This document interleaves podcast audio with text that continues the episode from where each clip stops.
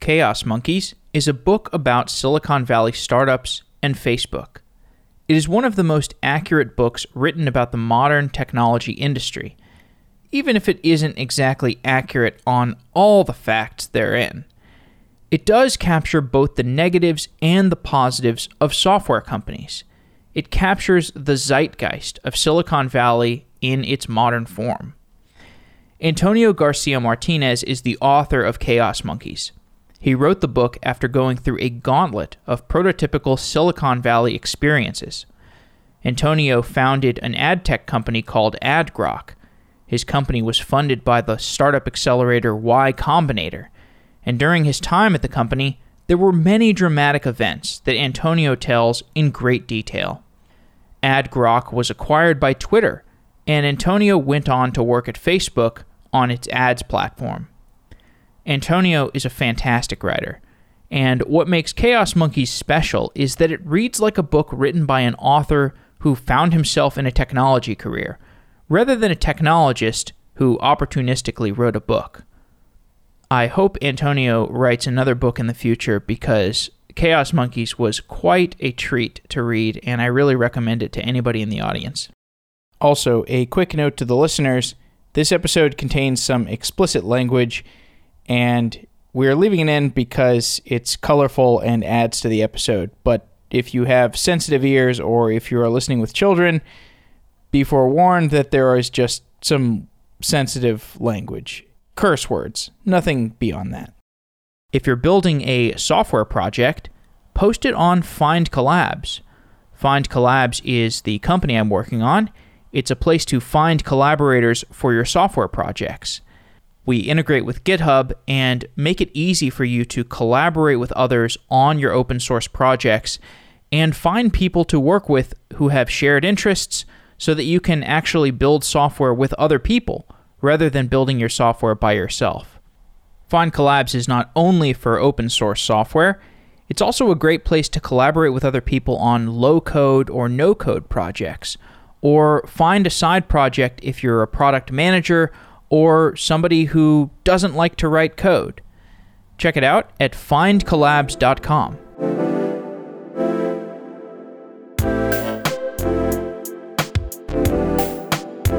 This podcast is brought to you by PagerDuty. You've probably heard of PagerDuty. Teams trust PagerDuty to help them deliver high quality digital experiences to their customers. With PagerDuty, teams spend less time reacting to incidents and more time building software. Over 12,000 businesses rely on PagerDuty to identify issues and opportunities in real time and bring together the right people to fix problems faster and prevent those problems from happening again. PagerDuty helps your company's digital operations run more smoothly. PagerDuty helps you intelligently pinpoint issues like outages, as well as capitalize on opportunities, empowering teams to take the right real time action. To see how companies like GE, Vodafone, Box, and American Eagle rely on PagerDuty to continuously improve their digital operations, visit pagerduty.com. I'm really happy to have PagerDuty as a sponsor. I first heard about them on a podcast probably more than five years ago. And so it's quite satisfying to have them on Software Engineering Daily as a sponsor. I've been hearing about their product for many years, and I hope you check it out at pagerduty.com.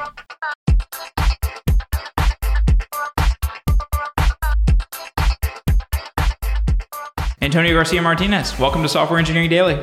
Thank you for having me. You're the author of Chaos Monkeys, which is a book that I really enjoyed. It's a book in which you document the process of starting a company and eventually getting acqui-hired and going to work at Facebook. What are the elements of Silicon Valley that you captured in Chaos Monkeys that had not been captured before that book? I mean, this is going to sound very immodest, but I, I think most of them, to be quite honest, right? I guess one of the weird untalked about things about Silicon Valley is that there is a sort of code of silence around talking about the inside of it, right? There's so much boosterism inside the industry. And I think there's such an opportunity cost to pissing people off or kind of breaking that code of silence that it's rare for someone to write I hate using that term tell all because it sounds like very tabloidy, but a sort of unvarnished version of the reality, which is not necessarily, doesn't necessarily mean that it's gossipy and lurid and whatever. It just means that you're not trying to convey a certain image and or be a thought leader. You're just in a very realistic way telling exactly how things go down, right?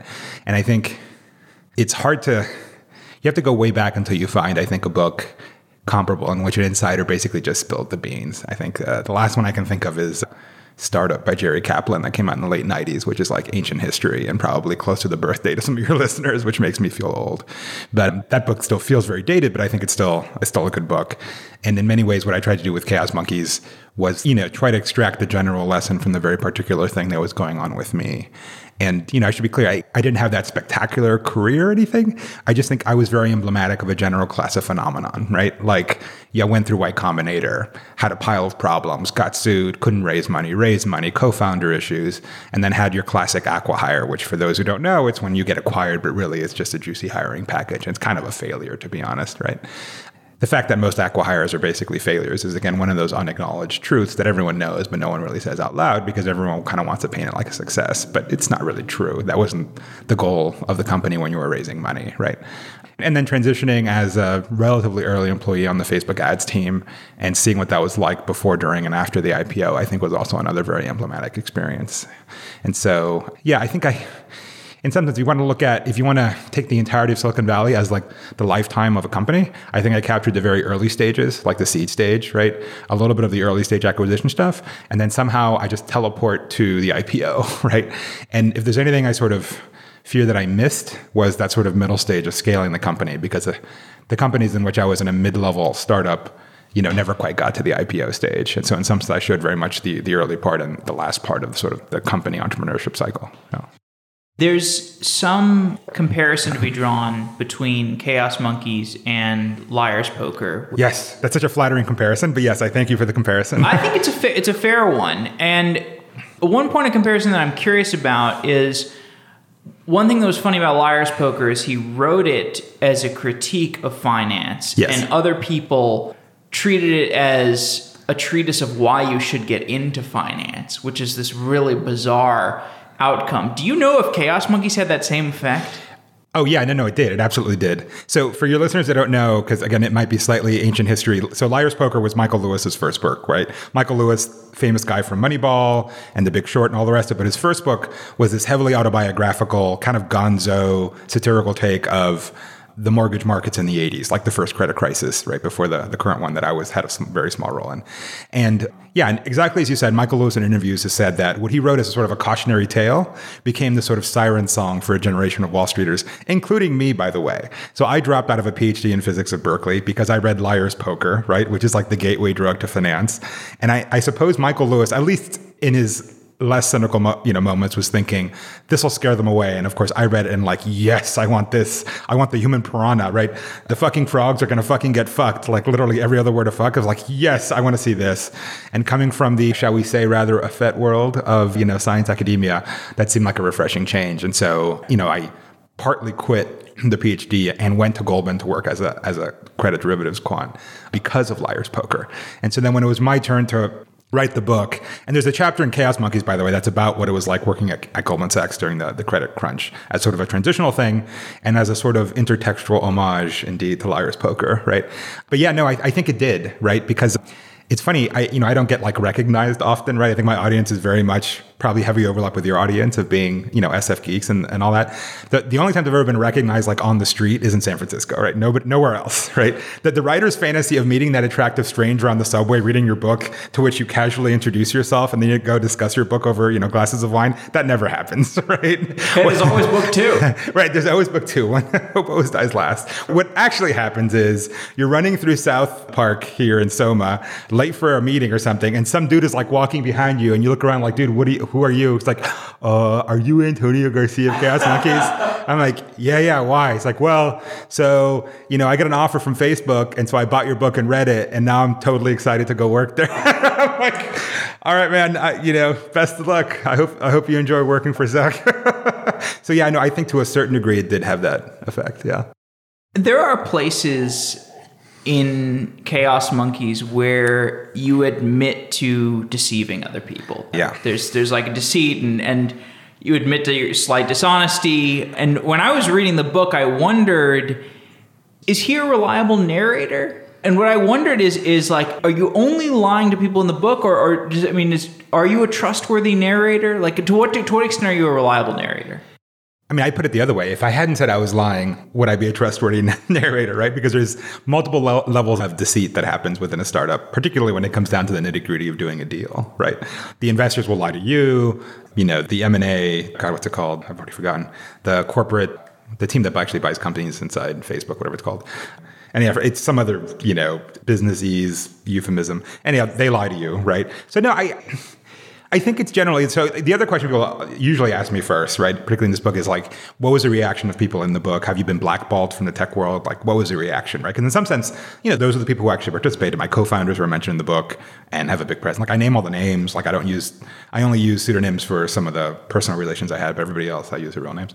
And so the general reaction has actually been surprisingly positive. Of course, if they really thought I was an asshole, they probably wouldn't have reached out to me. So it might be a biased sample. But I think most of the people I've talked to were like, well it's obviously a heavily satirical, very Antonio take on things, but like it wasn't totally wrong. I mean, it was ba- the flavor of what you got. It was right. Like it was an incomplete picture, and I, and I and I say that right. Like, look, this isn't fact check reportage, right? This is first person memoir, which has pluses and minuses. The pluses are you get one person's very personal experience of it. The minuses are you know, I didn't interview my co-founders to get their viewpoints of what they thought during the thing. I had to speculate, right?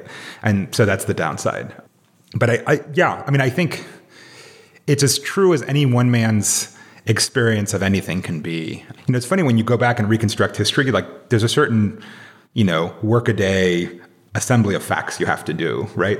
Which these days is either easier or harder depending how you look at it. Obviously, I had you know reams of email and texts and messages and whatever to go on to reconstruct history. And mind you, I was writing this book a couple years after most of the events were portrayed, right? So human memory is very fallible. So you go back and you you think, oh, events happened in orders you know, A, B, and C. And it turns out it was B, A, and then C never happened. Or C was actually a conflation of D, E, and F, which you kind of have forgot about, right? And so I spent like two weeks going back and filling like the longest Evernote note ever with just every day for like three years and what happened there to try to reconstruct the narrative in a very concrete way. And so I, you know, I, I think in terms of things actually happening in the order that they did happen, I think I, I probably did get it down. But again, it's very much one person's POV. And I, there's definitely been feedback from other people that are like, I mean, yeah, I mean, I could see how you would look at it that way, but in fact, all these other things were going on that you didn't see. And it's like, you know, I grant you that. It's true. Like, I, I didn't interview any of the people in the book for it. Uh, well, it's, it's not totally true. I probably spoke to one or two people, but I, I, didn't sit down and try to reconstruct a narrative as a reporter would do. And so, yeah, it's, it's necessarily flawed in that regard. But I think you gain something in the first person memoir at the same time, right? Have there been specific areas of the book where other people have said, hey, you memorialized this incorrectly? The one that comes to mind is when the company actually got sold. So, spoiler alert or whatever, right? But at the end of the acquihire thing, the acquihire was ongoing. And this happens more often than people actually admit. But often when a company obviously tries to create an auction, right? And you company A expresses an interest, company B that you've had in the back burner, you kind of restart that. And then in, out of nowhere, you manage to provoke company C into appearing, right? Everyone interviews with everybody. And again, because these aren't really, you're not really buying the corporate entity, you're buying a set of people, right? And sometimes not all the people make the cut. And so very aggressive companies, Facebook, for example, will look at, you know, founders one, two, three and say, hey, we, we like one, we sort of like two, and we don't like three at all we'll make this offer for one and two, or maybe just one, and you know, you guys figure it out.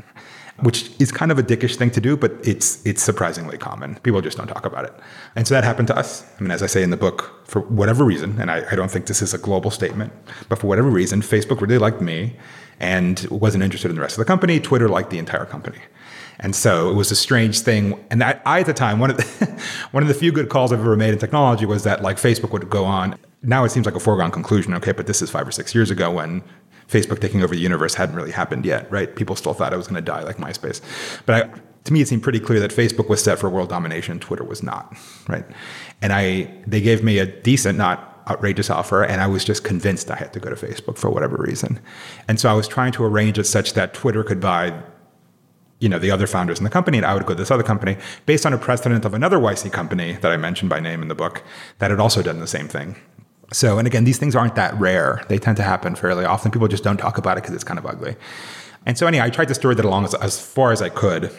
But then at some point, I had to recuse myself from the Twitter side of the deal because basically I was effectively on track to become a Facebook employee and their competitors and all sorts of things. And so I think I skipped over a lot of the. I think my founders actually had a harder time than I thought to actually get the company sold after I left. I assumed it was a slam dunk. I'm like, okay, we're done here. Like, I'm just going to walk away. We all walk away to the companies we want. Like, everything's cool. It turns out there was like a month of nail biting left for them that I didn't realize. And of course, we, you know, we weren't on speaking terms after that for all sorts of reasons. So, corporate development, that's the name of the company. That's what it is, which sounds bizarre, but that's the part of the company that buys other companies. So, the acquisition part, I think, Argyris, who's mentioned, and we're, you know, Argyris and I are on good terms now. We chat and stuff told me, and I, you know, I totally believe him, that I kind of glossed over that, in fact, it was very difficult. So the, the company and the deal almost fell apart various times, which would have left him in the lurch, which would have been terrible. So I, yeah, that's that's probably wrong. I think my my fly in the wall take on a lot of Facebook corporate strategizing, which is a big part of the second half, is probably kind of one sided. You know, I was kind of in a lot of those Sheryl meetings and a lot of the PM meetings, but I wasn't, you know, I wasn't like a VP level person at Facebook, so I wasn't in all the meetings. Like I didn't hover, you know, the mid-level PM, the person who's actually like in the trenches building the product, they're brought into that general staff level of the company as needed, but they don't kind of live there, right? They live in the bullpen with the engineers or with other lateral, you know, lieutenants, so to speak. You're not up there with the generals. And so I think a lot of the strategizing that was probably going on behind the scenes, I didn't see or know about. But obviously, I didn't see the very early Facebook. Some of the objections by early Facebookers who are very jealous of the company, you know, are very protective of the company because obviously they their own identities are understandably very wrapped up in it. Felt that I didn't portray the company's culture, how things worked that well, or at least how those things originated because I just wasn't there. You know, the feedback from, well, you can figure out who it is, but the most senior person probably mentioned in there was that, you know, it's just weird to read your book. You can't, from his point of view, I arrived late in the story and you, you're kind of writing the story of Facebook as someone who arrived in like the seventh inning.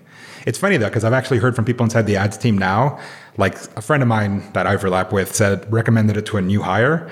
And they're like, oh, no, no, that's like old Facebook. That's not relevant anymore. So, like, okay. So, you know, it's funny. Startups are fractal, right? And like, you know, literally, sure. The, the, you know, the, the first 10 consider themselves to be early. And then you get to a size of 100. And then by the time that it's 10,000, employ 1,000 is like ancient history, even though, and then at the time they didn't feel like they were early at all.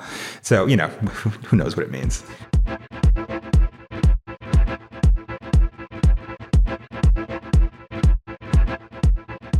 Modern applications are built on top of cloud platforms, open source software, and APIs. We can easily create different environments for A B tests and continuous delivery pipelines, and we can manage our software with configuration files rather than imperative logic.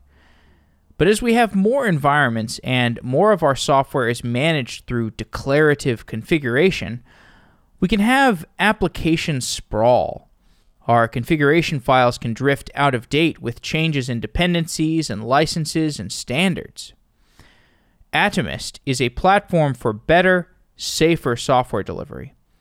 Atomist scans your source code to help you get a complete picture of the state of your different environments and configuration systems. Atomist can help you with the inevitable application drift, and you can find out more about how to avoid application drift by going to softwareengineeringdaily.com slash atomist. By scanning the source code of your repositories, Atomist uncovers information about your codebase which might not be obvious. You can get a free drift report and figure out how Atomist can help you solve the problems of application drift. These are things that you might be able to find out by getting a scan of your source code through Atomist. For example, can you easily identify which ports your Docker containers expose? Do you have an accurate account of how many versions of core technologies like TypeScript or Spring Boot that you're using? Do you know how many of your applications still use Java 6? Go to softwareengineeringdaily.com slash atomist to learn about Atomist and how to avoid application drift. Atomist can also help with compliance, CI/CD, dependency management, and many more parts of your application. Go to softwareengineeringdaily.com slash atomist to learn more. And thanks to Atomist for being a sponsor of Software Engineering Daily. Check it out at softwareengineeringdaily.com slash atomist.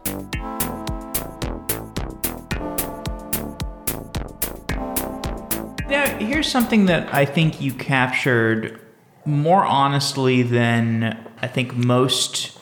In fact, I think any book that I've, any mainstream book that I've read has captured, although you still didn't capture it to a large degree, is the way that the ads business actually works, which Yeah. is a very murky sausage factory. Yep. I mean, if people think that finance is shady, Right. I mean, the thing is, like, there was a certain point where the smartest people they were no longer going into finance. They started going into ad tech. That's right. In fact, a lot of the people who were ex finance people left for ad tech. Yeah. That's why all the biggest ad exchanges are in New York. Yeah, that's right. What are the murkiest parts of the ad industry? Yeah, and it's funny you mentioned that. So that, that was my trajectory, right? So I spent three years at Goldman as, a, as pricing credit derivatives. The credit world blew up, and then I bailed for ads. And then those who are maybe don't know those worlds so well, unlike you, usually ask, well, how'd you go from finance to ads? It's like, Yeah. it's exactly the same. What do you mean? There's no difference whatsoever. You're turning code and data into money. Less regulation. well, there's exactly. There's, there's, there's even less regulation and less transparency, right? and you can make as much volume as you want. Right, right. And you don't have to disclose prices. You can make up prices. I mean, it's.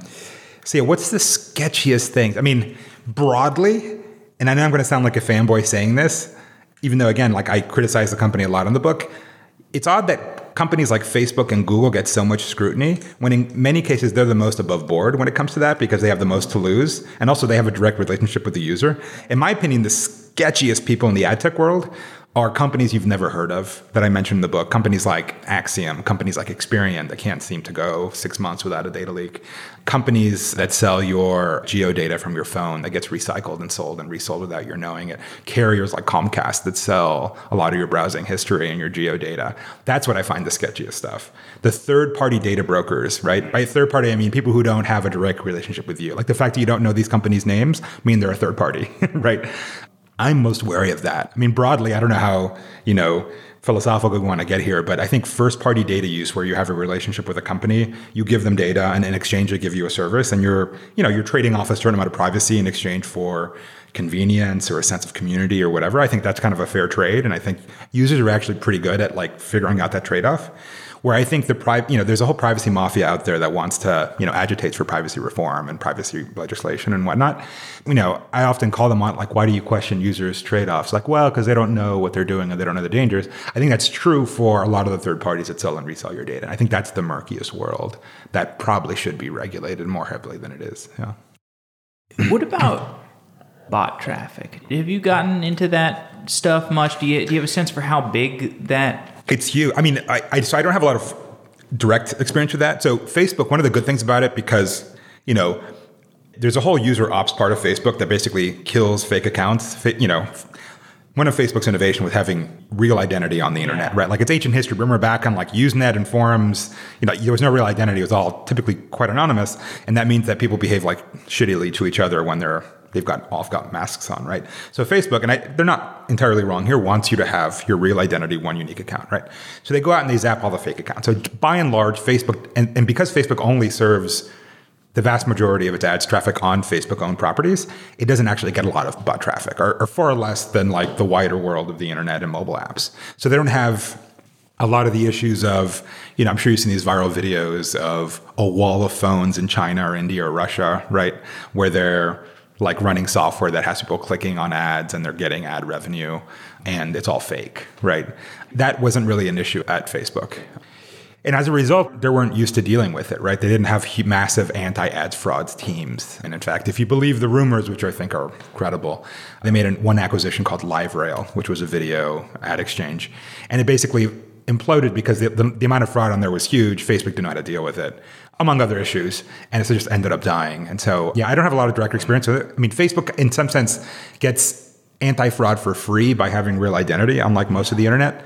So I never really encountered it. I mean, it's not to say it's not a real problem. It is a real problem. Right, right. But I think it's a much bigger problem on the wider internet than it is bot traffic and then ads code running where the the user doesn't actually see it, right? Like one ad loads, but they hit three pixels and they charge three, like all that sketchy crap that typically doesn't happen on Facebook. Because again, real identity is usually on there, and then they serve their own ads, right? They don't use third-party ad serving, so it's harder to cheat it. So yeah, I'm not familiar with it, but it is a massive problem, and the problem is one of those problems that nobody's incentivized to fix it. Right. The only person incentivized to fix it is, is the one with the least power to fix it, which is the advertiser whose dollars are being wasted, right? Right. That's I mean that's the funny thing is you have this layer of indirection with the agencies who are actually spending the dollars of the advertiser, right.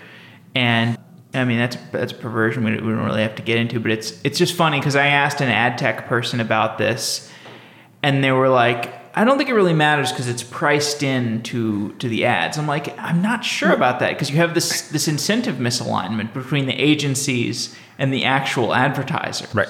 The right. It's an interesting markets question. I mean, the right that it's priced in, right? Like the publishers and the entire ad tech stack between the publisher and the advertiser will allow as much fraud as they can get away with, right? If the fraud were so rampant that literally ad impressions did nothing, at some point their budgets would go to zero and then they've killed the well, cow. we don't know that. With brand advertising, like if they're doing billboards and they're Yeah, with like, yeah, with brand advertising, it's not necessarily true. But I yeah, the priced in thing, that's just a polite way of saying it's overpriced just enough. it's still kind of worth spending money on. Yeah, no, I, I agree. It's sketchy. I mean, Again, that's why in many cases, Facebook, which is vertically integrated ad stack, right, is in some sense safer or more sane.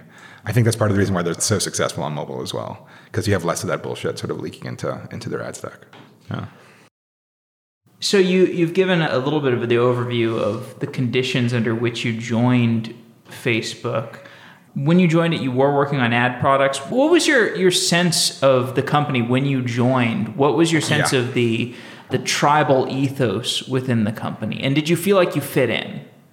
Yeah, so I'll, I'll address that two different. So one was a culture, right? And I part of the reason what convinced me that I needed to basically bail on the deal and go to Facebook was the vibe I got from the Facebookers that I talked to and just being at the company reminded me in many ways of Goldman Sachs in a way, which I know people might have a negative connotation about it, but Goldman Sachs, at least at the time, was the best investment bank for various reasons. And they weathered the storm for very good reasons. They had corporate values that people actually followed. It was mostly run by the partners whose net worth is all wrapped up in the company. And so I, I there was just this feeling of, of motivation, almost a militant feeling of like, imperial domination ambition that I kind of exuded. Facebook. I, there's a colorful scene that I'll mention. This this is I guess not FCC regulated, so I can mention it. But there's a scene that for some reason stuck with a lot of people, stuck with me. I was interviewing, right, and the interview process was just like throwing you with ten different people who would just sit there and torture you, right, and then like you didn't get a, a fancy lunch or anything, right. Somewhere in there, I had five minutes and I ran to the bathroom, and this is Facebook's old campus, not the current one, which is kind of a dump actually, like ratty carpets. It smelled like it was not a nice place. Went to the bathroom you know, use the bathroom, whatever. Two things. One, there's a guy in the toilet taking a dump coding while taking a dump on the toilet. Like I can hear him clicking. And it's a good sign. Right. No, it's exactly. It's a good sign. And it's not like chatting with his girlfriend, like messaging back and forth. It was obviously like I could hear the several key macros of Emacs and shit going off. like the dude was actually coding while on the toilet. It's like, man, that shit is commitment. And then two, there was toothbrushes next to the sinks in the bathroom, right? And I looked in the in the bin and there's like a bunch of them thrown away. Like people were like literally living at the office and coding while they took a dump. It's like, wow. Meanwhile, at Twitter, you know, they've had like three kombucha taps and like tasteful design furniture, and just, it was a very different vibe. What are the roots of that difference? You know, I don't know Twitter enough to know. I mean, I in the case of then Facebook, you can speak specifically about Facebook then. I, I, I mean, because I think most companies I, are not that way. Right. You know, again, I wasn't there when it was founded. I wasn't part of that founding crew, but the vibe I got is that it was still you know, undergraduate engineers working in a dorm. That was still kind of the feeling, right? And all the good and bad that that meant. I mean, I'm sure that this certainly in our current environment, I'm sure they've shut a lot of this down, but every team had either a kegerator or a liquor cabinet, right? And there was a decent amount of drinking going on. You know, there was swag from all the hackathons, and everyone wore all this, you know, all this weird Facebook shit. People looked like shit all the time. A lot of people slept. I remember I, I had a meeting with Fischer, who was David Fischer, who was Sheryl's right hand man, head of sales, you know, an important guy, like a VP, my first VP meeting at Facebook. And of course, he's in sales, so he schedules a meeting at nine in the morning, right? These are typical engineers who like stumble in at 10.30. Nothing happens at nine, but he wants to do it at nine. Okay. He books a conference room, go to the conference room. We look in the window and there's like four interns or something passed out in the four couches inside the conference room, like asleep still, like at nine in the morning. We're like, uh, well, I don't think we're going to wake them up. And so we went to a different conference room, right? So I think it just, it, it had that dorm room feel to it. I think it, it initially did, and it just always maintained it. And it just never got kind of got rid. Nowadays, I, I suspect it's different, but as late as 2011, it was still that way.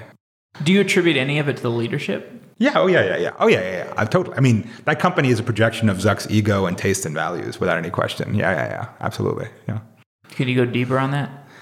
I mean, again, I don't. I was in a few meetings with Zuck. I don't know him well. We don't know. I don't. I don't know him personally, but from the vibe that I got from him and those around him, it's what he called the hacker ethos, right? It's it's an improvised, all-in commitment to making shit work by whatever means necessary, and yeah, just a very zealous commitment to the mission of the company. It's a very mission-driven company. It's very culty, to be quite honest, in many ways, which is not necessarily a bad thing. I think it was Keith Rabois who said every successful startup is a cult.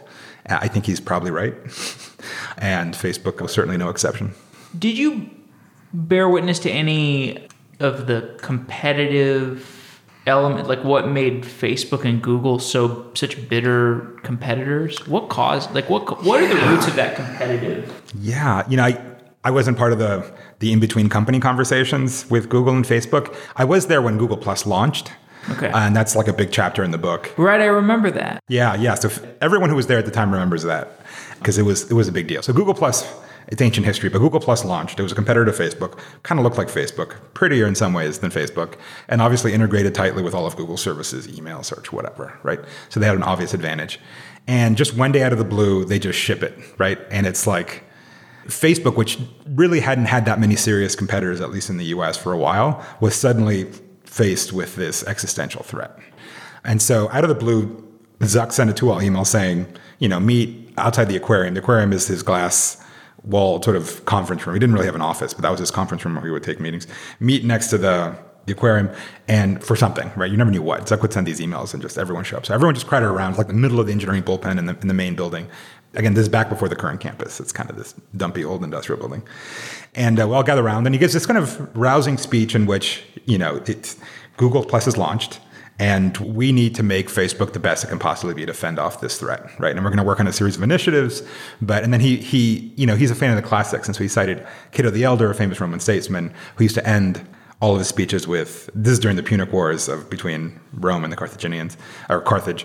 Carthago delenda est, right? Carthage must be destroyed, right? And so he he actually cited that speech and the Carthage must be destroyed thing in his speech, which totally roused everybody up. And by the end of it, you know, you just want to go and invade a foreign country. Right at the end, we were literally waiting to like march off and storm the beaches. And instantly, the Facebook Analog Research Laboratory, which was sort of the in-house propaganda arm that had all these cool design posters and stuff, printed, you know, posters of Carthago delenda est with like a Roman centurion's helmet on it. and, the, and there were just paper everywhere. And they instantly all got stolen. I, I was going to steal one myself. I didn't manage to do it before they all got stolen. But I do have a photo of one.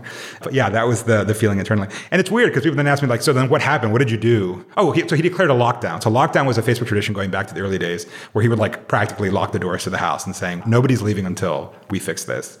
And so he announced there'd be weekend meal service. And, you know, it's basically 24 7 just improve Facebook so that we fend off this threat. And remember, I came in, you know, I was as I was as into it as everybody else. I came in on a Sunday, and I had to look to find parking in the parking lot. On Sunday, the parking lot was Holy full. Cow. Yeah, and then just out of curiosity, I got back on the 101 and shot south and got off on Shoreline and went to Google just like out of curiosity, right? Just so it's like, I remember this on the right, right. And the parking lot was empty, and it was like, aha, I see who's playing to win here. and it's like, aha, well, so you know, Google delenda est, as it were. So, what aspects of Facebook's culture do people broadly misunderstand? Oh, the first one is the money, right? They think, you know, the average schmo looking at tech thinks that Zuck or the company is about money and revenue and monetizing your data. That can be like the furthest thing from the truth, right? I'm sure it's changed somewhat now that we're a public company and like Facebook at least, or Zuckerberg has to at least vaguely think about quarterly earnings and stuff. So I, I'm sure he thinks about it more than he used to.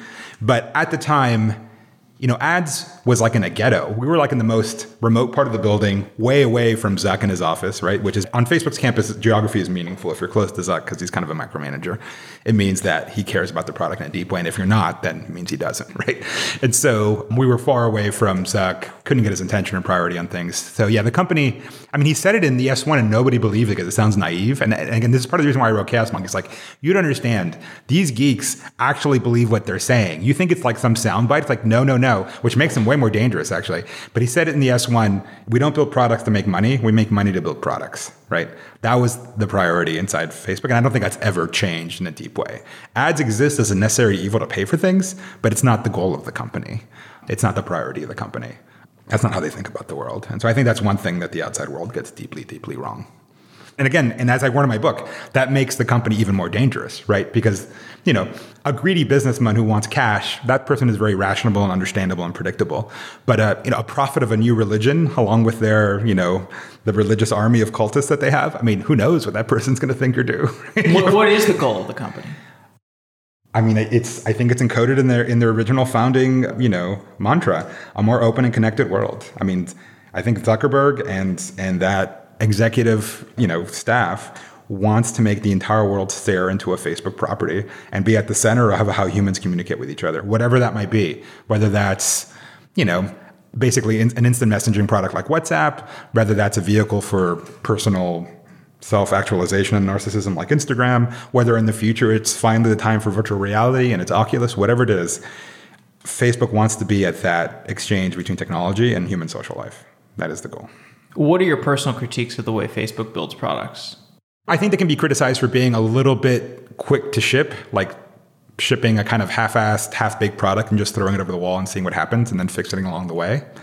I think they can be very aggressive about shipping things in their most, you know, aggressive, you know, sort of market penetration oriented type product. And then when it doesn't quite work out, they lose interest in it after six months and forget it. If you look at, for example, the Cambridge Analytica scandal, which can be its own separate podcast episode, I'm very skeptical of most of the claims in Cambridge Analytica. In fact, I think they're totally overblown in terms of their impact on our political system. Right. But I think in terms of one thing you can critique Facebook out of that and why it happened was, you know, they shipped this thing called Facebook Platform back in the day, which most of us has probably forgotten, but back in the day, remember there used to be like an integration with Spotify, and you'd listen to a piece of music in Spotify, and it would appear in your newsfeed, and you'd annoy all your friends because you listened to that one song 12 times. And the idea was to like interject Facebook with all the stuff you do on, on the internet and have it be kind of the social layer around everything. That was the plan, anyhow. Didn't really work out, right? Adoption wasn't great. People got annoyed by a lot of it, and they had to tune down its distribution and feed, which basically killed the product, right? But they shipped it with pretty loose restrictions around what apps and developers could do on the on the platform, right? Basically, anybody, any developer, like anybody, you, me, anybody, can go and get an you know self-service app ID and launch an app on Facebook. And if you convince enough people to use it, millions of Facebook users would be using your app and potentially opting into having their data used in all sorts of ways, right? And Facebook launched it that way to be super aggressive to get people to adopt it, and then kind of forgot about it and left the barn door open and when Cambridge Analytica, which was obviously a shady company, I don't think anybody would debate that, came along and tried to exploit that loophole, they were very slow to react to it, right?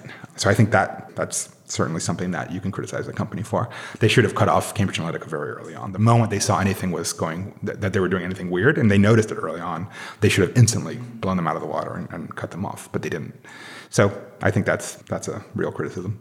Another element I like about your book is, you know, in recent years we've really seen such attention being drawn to the tech companies from you know media outlets they just they're just chomping at the bit yep. to, to report on these tech companies and like yesterday i was reading the there's a recent wired piece about i think it was called like four years inside google's Google. yeah, yeah. toxic something whatever yeah and you know, you you read something like this, and it, this is actually from Wired. Yeah. And so you, but you you read it, and it's like a you know, there's a lot of anecdotes. There's a lot of stuff that's like definitely factual in there, but you still wonder like, is this an accurate perception? Like, is this an accurate retelling of what they are retelling? You know, is Google really like, you know, falling apart at the seams the way that they portray it? And is this the, like, how, to what extent are they selectively cherry picking stuff to make right. it look like this culture is just falling apart? Right. And I, you know, I spend my days talking to engineers that work at these companies, and the difference between what I hear from these engineers and what I hear from these kinds of stories is often just so dramatic. When I read your book, I felt like it was an honest Right. retelling. I felt like it was a consistent retell. It was a Right. retelling that was consistent with the actual engineers that I interview. Right. So, how is this disjunction going to be resolved? And, and I mean, do you share my confusion at the, the kind of r- reporting and and Yeah. the, the just the strange lens through which technology is being portrayed these days? Yeah, yeah. So I, I'm not going to comment on the Wired piece, A, because I haven't read it begin to end. And then two, obviously, I, I write for them. And so I don't want to comment on Ah, another okay. person's. But. I, yeah, yeah, yeah. Yeah, well, yeah, I, I write semi regularly, now more semi than regularly for, for Wired. But, but I, I think your broader point still holds, right? Which is that there seems to be a major disconnect between how tech is portrayed, even in relatively tech centered or friendly media versus the reality of what goes inside those companies. Yes, I think that's absolutely true. And I think as one of the few people who's, you know, worked in technology companies and also has gotten paid to write stuff, there aren't that many. That Venn diagram intersection is relatively small. I think part of the reason why I wrote Chaos Monkeys and why I have, you know, a small sort of you know intermittent career in journalism is to try to close that delta because I think the outside world doesn't understand the tech world very well, and I think journalists. I mean, I've gotten into trouble in the past for criticizing tech journalists, so I want to not rekindle those fires. But I think a lot of journalists, not all, Hey, you're talking to a tech journalist. yeah, yeah. Well, right. Not not all. I mean, there's certainly I, there are some very good tech journalists that that you know I read on a regular basis. But I think broadly, it is the case that there is a difference of two cultures, right? There's this famous speech that C.P. Snow gave in the 50s about the two cultures, like humanities versus sciences, right? And it's a famous speech. You can go back; it's on Wiki, whatever. And it's just there's just a different way of looking at the world, right? And I'm not saying it's exactly analogous to that split, but there's a split here that you know. What am I talking about? Here's one thing there's two types of people in the world. You either hear about a piece of new technology that, you know, is innovative and foundationally changes something about how the way the world works, and you either reflectively say, "Fuck yeah, foot to the gas, like let's just see how far this goes," or you say, "Oh no, no, no, no, let's hit the brakes, precaution, let's see what, you know, let's let's let regulation catch up to it." And I think that, for example, the difference in that answer is part of the difference between the engineers, the product managers, the actual prac- practitioners inside tech, and the journalist class who comments on them. They have very different attitudes of like the average techie thinks technology is inherently good and that you should do technology for technology's sake. And if you break a few eggs along the way, to mix a bunch of metaphors here, then that's kind of just the way it goes. And I think journalists are like, no. Like I think for many tech journalists, they they feel I mean it's clear from their writing that they feel that they're in the same relationship with tech companies in some sense that you know, tech journalists during the financial crash were with the, the banks, right? We're here to sort of criticize, Right. to shed light on this murky world, and to stand as the public's advocate or something. This sort of, I mean, to be honest, it's kind of a savior complex that they have towards these tech companies, right? Their attitude is not, hmm, there's all this weird shit going on, and there's a lot of weird shit going on, that's for sure. And I'm gonna, I'm gonna try to figure it out and explain it to somebody who doesn't live in it. Like, I don't think that's the attitude that most of them have. Most of them have the, you know, journalist is hero, you know, little press hat sitting there trying to get to the bottom of what's going on and then get the juicy anecdote from some disgruntled employee and weave some narrative around it that, that paints it as if Google, which is almost worth a trillion dollars, and I'm sure the stock has been up 20% this year or whatever, you know, is falling apart, which obviously it isn't, right? And there's actually no real threat. Like I, I'm constantly chiding people who are like predicting the demise of Facebook. It's like, you realize, oh, Facebook seems so out of touch. Like, no, they're not out of touch. They're looking at the usage and revenue dashboards, Right, right? exactly. And they don't see it crashing, right? So, like, I think it's funny because here's the other thing about journalists, and it, they seem so unself-aware often that like they criticize. You know, Facebook for fomenting this culture of like fake news, of no consensus truth, but they themselves get as fooled by their own spectacle as anybody else. Like they, you know, they're like, how can Facebook survive the negative media cycle, right? And they announce results and the stock goes up 5%. And they're just like gobsmacked. It's like you realize this little story you're weaving has very little to do with any actual reality whatsoever. But that's the only reality they see, right? That's they have no reality check on their claims about the world, right? Like scientists do an experiment and like, oh shit, the theory is wrong, right? Or a product manager tweaks a thing and does an A/B test and oh shit, usage is down. Like, but there is no such thing. There is no reality check, right? So that you you can swirl in this like spectacle forever, and then just not understand that in fact you've just diverged from the truth. And so I think that happens a lot in the case of tech journalism, and, it, and it's it's a shame because I think there are real issues. I mean, the, the journalists are not totally wrong. I think tech will cause some disruptions that have negative externalities without any question. But yeah, I do think that. I mean, the other thing, and I, you know, I hate to say it, and again, journalists always hate when you say this because it sounds like such a dick thing. But none of them have ever worked in tech. Like, like, like they're like, oh, but you only spent two years at Facebook. Yeah, that's two years more than like your entire class put together. like, sorry, you have never sat in a product manager's seat and been given a mandate. Look, here's a chart. Make this shit go up in the next six months and like do it. And there's like a hundred trade-offs and limited resources and so many engineers and a bunch of political shit going on. How do you make it happen? They've never done that. Almost nobody in that world has ever done that at all, ever. Right. And the fact that they haven't done that, I, am sorry, it's a real limitation. Like, what other industry hires that way, right? Would VC hire somebody with absolutely zero background in the thing they're covering or talking about? Obviously not, right? And yet, somehow in journalism, like I've seen the backgrounds of some of the journalists that are covering the company. It's like, oh, you know, an English degree from Cambridge. It's like, well, that's great, but.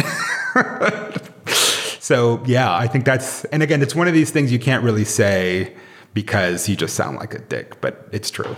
well, and the other thing is, the people working at these tech companies often feel as bamboozled by where the product is going and the effect it's having on society as, as, the rest of us. That includes like the CEOs. They're like, "Holy cow, this thing is going crazy!" Like Mark yeah, Zuckerberg yeah. probably wakes up every day and is like I cannot believe this thing is still going. That's true. Like, what the heck is this? What have I created? Yeah, no, I th- yeah, I think that's so. That's one. Not in a bad way. Right. Just like wow, this is a force of nature.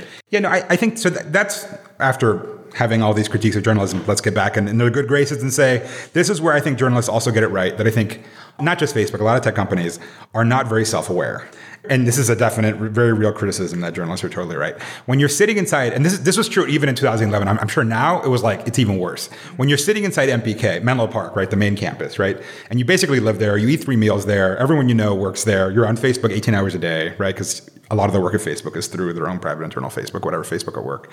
It's very easy to lose sight of the outside world and understand that the mission of Facebook and all the all the behind the scenes thing, the huge security teams dedicated to catching, you know, child predators or illegal drug sales going on Messenger or whatever. Like the the outside world doesn't see that. You see that, of course, and you know all the things the company does to try to secure it as much as possible.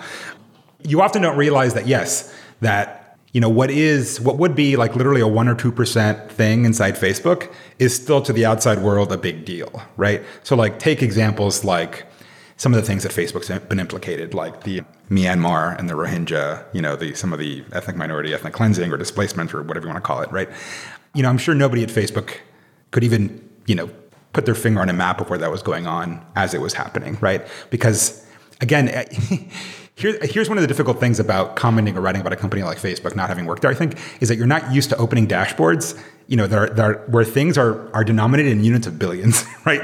Billions, billions and billions of user actions, billions and millions of views. The scale is just tremendous, which is amazing. I think I, a lot of the people, if you ask Facebookers, or at least ones I've asked, like, you know, you have been here six years, you can you can easily get a job doing something else while you're there. Well, the impact I have is amazing. Like, I launched this thing, and even a failed Facebook product has 100 million users, right? Like, there's just there's just no other company where you could really do that, right? But the flip side of that is it's very difficult to see things coming, right? And it's very, I think it's very easy for outsiders to say, how did they not see that in Sri Lanka or whatever, you know, Facebook was being used by some bad faith actor to do some nasty thing? How could you not see that? It's like, I mean, do you realize that Sri Lanka is like 0.5% of Facebook usage, right? For, for that to even come up on anybody's radar, like it, it was just impossible, right? Like I had numerous anecdotes of like weird shit going on inside the ads team or ads targeting that I just like, huh, I had no idea people did it on Facebook, right? I can give you one anecdote. I mean, it's kind of ancient, but one of the first products I launched is what's called likes and interest targeting. So you can target ads by things that you've liked or interacted with, right? Frankly, it's not very good targeting, but it's still there, right? And it programmatically goes through things you've interacted with and then semantically tags those actions. So like if you like a page about, you know, BMW automobiles, then you'll be classed into BMW and maybe fancy automobiles and whatever, right? And it's just a way of targeting people that have interacted with that. So we were working on the first time. So initially it was mostly page likes, right? And so I'm like, huh. And then we were debating various ways of semantic tagging, this and that. And I just wanted to get a feel for like, what are people liking on Facebook? Like, just what's the thing? So I ran a query in which I got like the top 100,000 or something most like pages on on Facebook. And it was this massive list. You know, it was some like Hive or Hadoop query where it just shit out this, you know, several thousand line document. And I was just flipping through. And of course, you know, cajillion languages. I speak Spanish, right? So I noticed a lot of the Spanish ones. And as I got down to some of the, you know, high, but not super high, there was what were apparently the first lines of lots of jokes. And I was like, what the fuck? Like jokes about Argentinians or some like salty joke about divorced women or whatever, right? You know, jokes, right? Street joke type thing. I'm like, what the hell is going on? And so I would like cut and paste the page name and went to the page on Facebook and I'm like, oh. So apparently at the time, I'm probably doesn't happen anymore. In Latin America, for whatever reason, people would find like a funny joke and because they didn't understand what pages were supposed to do, they'd create a page about that joke and then like it, and then pages would get a lot of traffic inside feed. And so someone would see a page with a you know with the joke like literally in the page title go to the page and see the punchline and then like it. And then it would be distributed in their feed and then it would go viral because it was a funny dirty joke whatever right? And so and then so there was some joke again about you know whatever Brazilian grocery stores, whatever, like some dirty joke thing. And then those are being sucked into the targeting engine. And obviously, semantically tagging random dirty jokes. God knows what the hell that thing would output. And then that person was associated with that thing. And so therefore, we get targeted with that. It's like, oh my God. But how would I have known that in Latin America, page like pages were like this joke thing that, like, that's how it was being used? That's just one example. And I'm sure there's like a thousand Easter eggs kind of buried inside weird things at Facebook because it's just, people don't understand. Like if you if you come up with a solution for a problem in Facebook, is it going to work in you know Amharic language in Ethiopia? Is it going to work in this subcase and in that subcase? If it doesn't, then you're not really solving the problem. And to really solve it for the entire globe would stretch the resources even of Facebook. And so that I think that's one of the things that I think people don't quite realize with Facebook. Quite, I mean, it's it's basically a quarter to a third of the internet outside of China. That's what Facebook is, right? And it's yeah.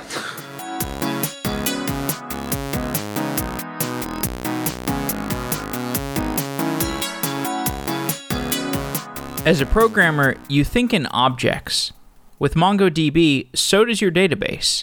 MongoDB is the most popular document based database built for modern application developers and the cloud era. Millions of developers use MongoDB to power the world's most innovative products and services, from cryptocurrency to online gaming, IoT, and more. Try MongoDB today with Atlas, the global cloud database service that runs on AWS, Azure, and Google Cloud. Configure, deploy, and connect to your database in just a few minutes. Check it out at mongodb.com/atlas. That's mongodb.com/atlas. Thank you to MongoDB for being a sponsor of Software Engineering Daily.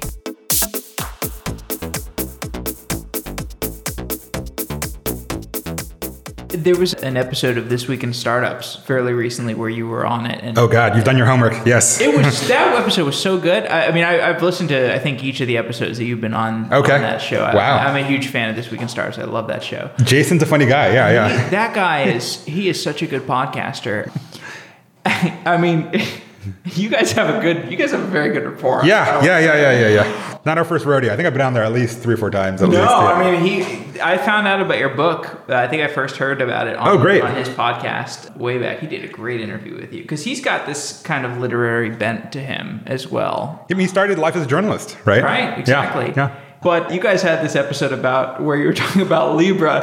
It was just very funny because he owns at Libra. Right, right, right. this whole thing is so funny.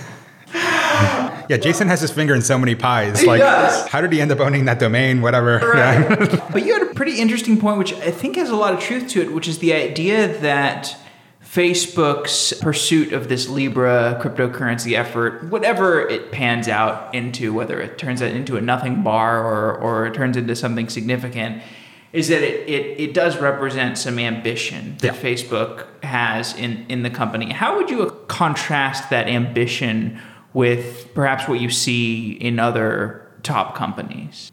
Again, going back to your earlier question about what drew me to Facebook early on, I think one of the things was was their ambition, right? When they thought, you know, and sometimes it seems it comes off as comical, but when they, you know, when they have a messaging product, we're going to have like the biggest messaging product in the world. When we have a payments thing, it's going to become the new currency, right? It's going to replace the American dollar or something. It's always this sky high ambition, which is great, right? Which is really great. And you know, I had feared. I, I was feeling the interesting thing about why I think Chaos Monkey was interesting is that it captured that period, that transition between when Facebook went from you know, big startup. Like it still felt very startup-y when I joined. Like it's, it, you know, I was the first product manager in ads targeting. Like the company was already making almost a billion dollars a year, was a year away from the IPO, and there had never been like a targeting roadmap. like no one had actually sat down and said, "What should we build to target ads?" It just had never happened. The engineers had just built whatever, right? And so it's just incredible that that late they were still doing it. So, but, but watching the company go from that to politics that's the bad side. Good side, more strategic long term planning. Like we're going to do this over the course of a year, right? Versus like, oh, just ship this shit and see if it works. So that was interesting to see. But I think you also saw the beginning of a little bit of complacency set in, right? Like, and certainly people that stayed there longer than me that I'd still talk talk with off the record about like, hey, how's it going inside the company and whatnot. It seemed like they weren't necessarily inventing the future in the way they used to, right? Like remember they used to they were the first one that had like uploaded video, photo tagging, newsfeed was an invention that they came up with that was horribly controversial at the time. People hated it when it came out. And yet it seemed like they had a special creative development lab where they had like really good designers and product managers trying to come up with new apps. So they they launched like a Snapchat clone and like a Flipboard clone. I forget their names, but they're all forgotten basically. Sure. And like they just weren't. It felt for like they weren't creating on the user facing side. Like the ad side was doing a lot of innovation. User facing side didn't seem like it was coming up with radically new stuff. And I kind of feared like, what if they just stopped making the big bets, right? And then yeah, the Libra thing. And again, I'm not a, a crypto expert. I can't really handicap its chances in the wider crypto world, but if it becomes something, yeah, to me, it's reassuring that they can still take those risks because, look, Again, another heretical thing to say, but all the scrutiny they're getting from regulators, either in the US or in Europe, like at the end of the day, none of that really matters. like I don't think that's really going to fundamentally change Facebook's prospects in a real way. It's going to fill the media cycle, whatever, but it, like who cares? But I think if Facebook stopped taking the big risks, then I think that actually is an existential. That's an existential risk because there's no I mean, there, funny, there was this thing called the Little Red Book, which you can actually Google it, that it's parts of it are online. The designer who made it is part of his portfolio.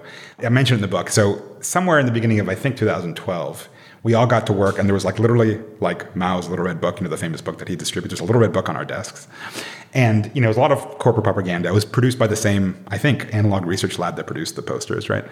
And on the final page was this sort of memento mori. It was a black page with white text that said, you know, if we don't invent the next big thing, our competitors will. And the internet is a cruel place. You don't even leave ruins. And that's it. That's how the book ends. and so you, you, can find that online, uh, by the way. Just look up Little Red Book Facebook and you'll find it. And so I think that that sort of Roman sort of feeling of history and of inevitable decline is something the company was always very aware of. And so I think they they've tried warding that off in various ways. One, acquiring you know obnoxious startup founders like me for a while. I think that was part of their plan to try to hybridize the entrepreneurial DNA with the, the bigger company DNA, which I don't, I don't think worked particularly well. But and now I guess it's yeah, it's betting big on crypto.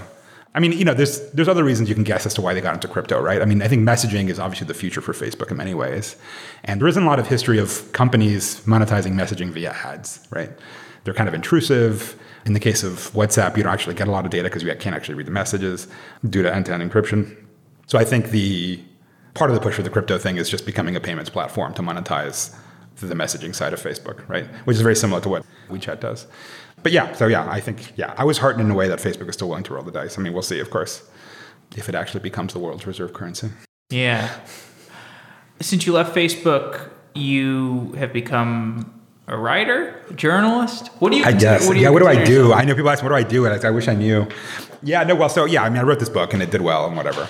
And then I have a semi-regular, or used to have a semi-regular column at Wired, written for Guardian, Washington Post, this and that. Tweet a lot. Working on book two, and thinking about. You know Substack, the company Substack that sure, does pay news. Yeah, yeah, they're getting pretty big. I, I know the founders. They went through YC, and I'm sort of on there, and they've been pushing me forever. In fact, if Hamish, the founder or the CEO, reads this, he's probably going to nag me to start. A, I've been thinking about starting, you know, the newsletter in a more serious way. Mm. So yeah, I'm also thinking about maybe going back to tech potentially.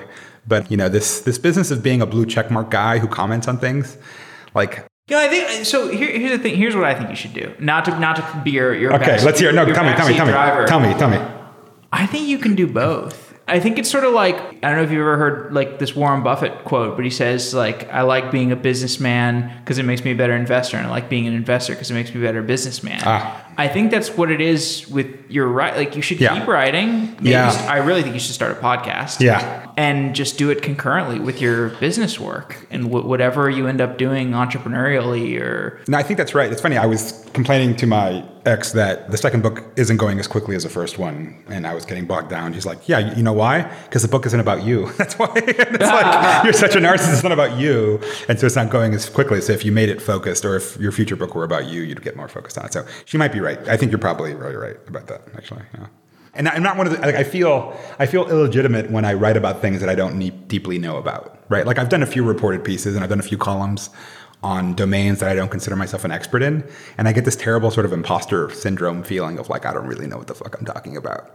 And and I, I, particularly hate it. I mean, everyone gets that to some degree, but I particularly hate it because I often trash people who comment about things I do know something about or feel I know something about, like ads, data, and privacy, things that I've actually worked in and understand.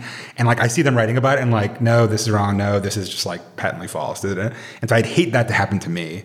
And so I've done some pieces on like autonomous driving. I did one on like deepfake technology.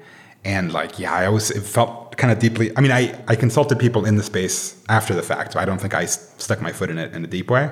But it was still this deeply uncomfortable feeling of like, do I really know what the fuck I'm talking about? And so, yeah, I think I, I need to write about things that I'm personally involved in. Otherwise, I just can't do it.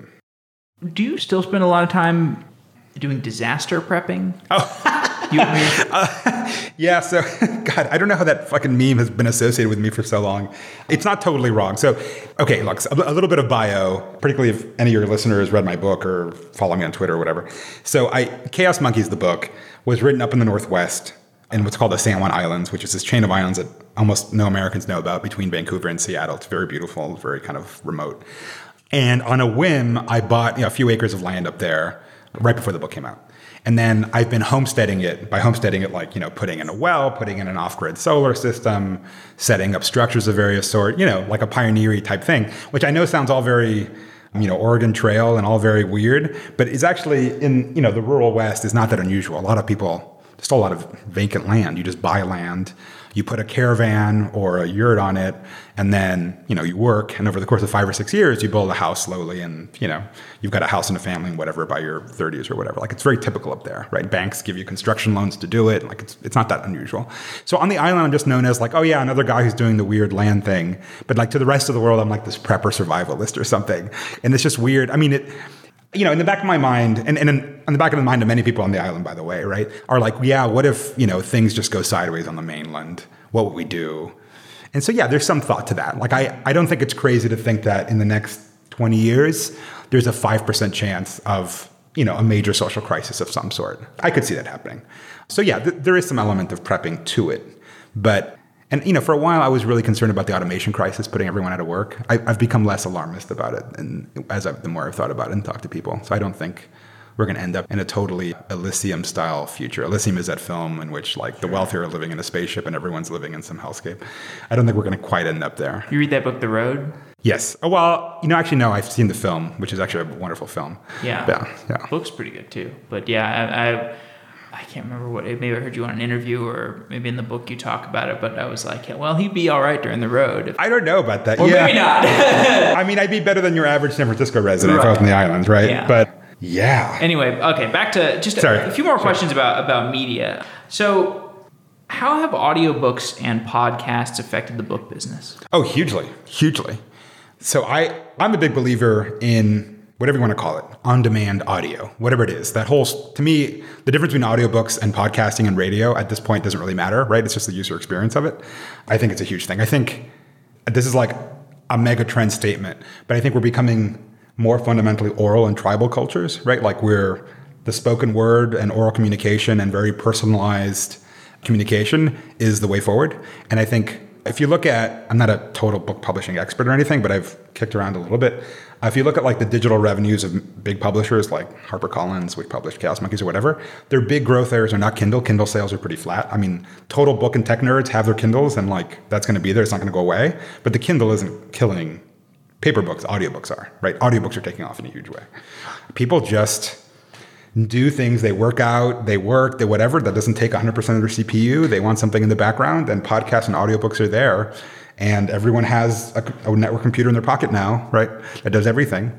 And so, yeah, I think audiobooks and on-demand audio are a big are a big thing going forward. There's probably more podcasts than there should be, to be clear. But that said, I don't think podcasts are going away. And I, by the way, like I have as many reviews or more on Audible than I do on Amazon.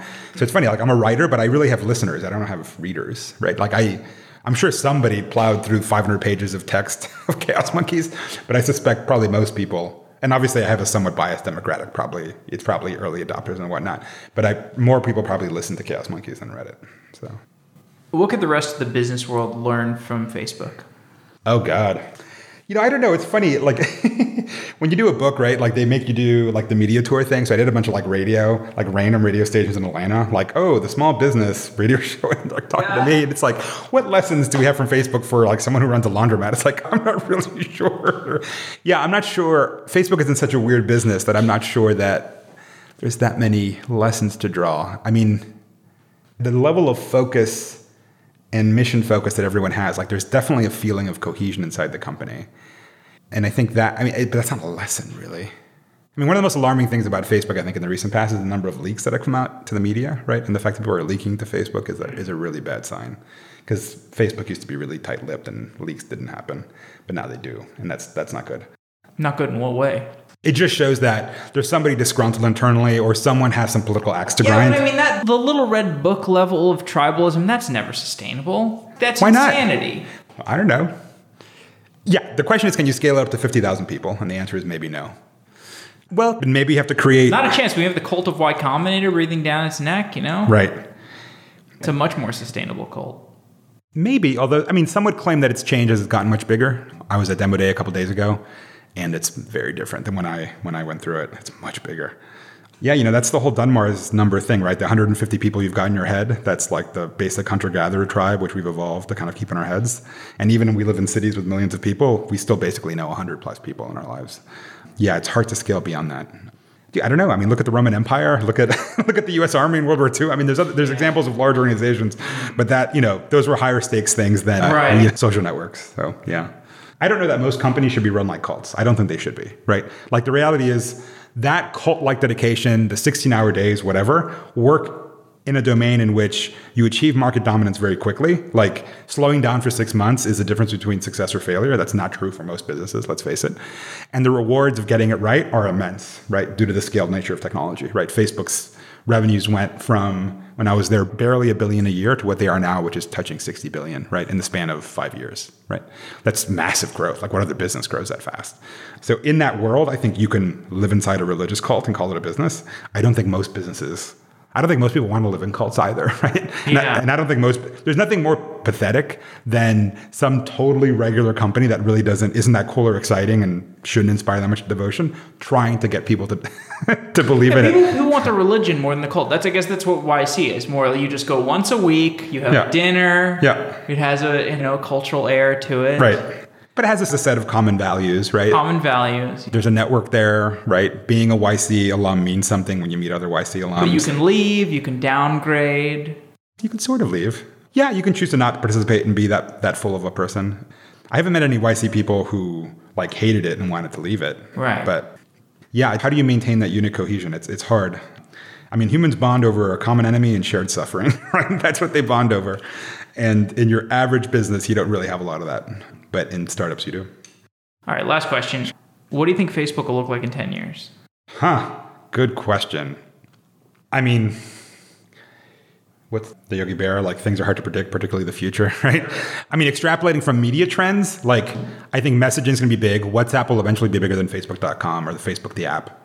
Messaging, like you know, and this is public. This is not some brainwave you know, it's just that Zuck says things and like nobody believes them or they don't understand the full repercussions of what he's saying. And then, you know, three years later when it comes true, it's like, oh, what a surprise. You know, he's basically publicly said messaging and privacy are the future. And by privacy, it doesn't mean what most people mean by privacy. What privacy means is private groups, right, administered, you know, locally within that group, not necessarily filtered or or admin by Facebook, and then you know point to point messaging or group messaging inside WhatsApp, which is you know how most people overseas or in, in certain countries the biggest growth is not Facebook or newsfeed, it's it's WhatsApp, right? That's the biggest growth. So I think that's going to be big going forward. And no, Instagram's not going to go away, but I think Instagram is for direct to consumer brands, influencers, narcissists of various stripes, right? Who just want to project a certain thing. And then a lot of advertising revenue is going to be pouring through Instagram, right? Because it's great, obviously, for e commerce, for branding. I mean, it's just it's it's made for advertising. So I think Facebook's going to become basically Instagram and WhatsApp. I mean, that's going to take less than 10 years. That's like 3 to 5 years. And then Facebook, I mean, I I don't I actually deactivated Facebook, but as someone who deactivated Facebook, the thing that I miss I think are the ones that are going to become the most critical, which is private groups, interest groups. Like there's a group on my island in the San Juans that's like that's like the public bulletin board. It's the only way to, get information about the island, and now I don't have access to it, and I really do miss it. So I think a lot of that is what's going to be Facebook in the future. And then of course, is VR finally here? Right? Like I've been anyone who's been in tech for any period of time, it, you know, it was always the year of VR, just like it's always been the year of Linux de- desktop, and like neither ever fucking happened, right?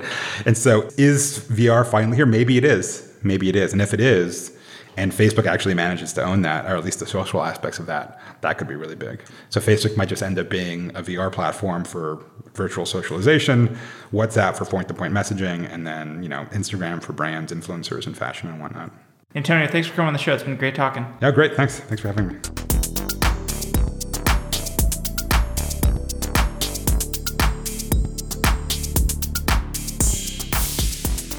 If you want to extract value from your data, it can be difficult, especially for non technical, non analyst users. As software builders, you have this unique opportunity to unlock the value of your data to users through your product or your service. Jaspersoft offers embeddable reports, dashboards, and data visualizations that developers love. Give your users intuitive access to data in the ideal place for them to take action within your application. To check out a sample application with embedded analytics, go to softwareengineeringdaily.com slash jaspersoft. You can find out how easy it is to embed reporting and analytics into your application. Jaspersoft is great for admin dashboards or for helping your customers make data driven decisions within your product because it's not just your company that wants analytics, it's also your customers. In a recent episode of Software Engineering Daily with Tibco, we talked about visualizing data inside apps based on modern front end libraries like React, Angular, and Vue.js. If you want to check out that episode, it's available on softwareengineeringdaily.com. You can also check out Jaspersoft for yourself by going to softwareengineeringdaily.com slash jaspersoft and finding out about embedded analytics. Thanks to Tibco for being a sponsor of Software Engineering Daily.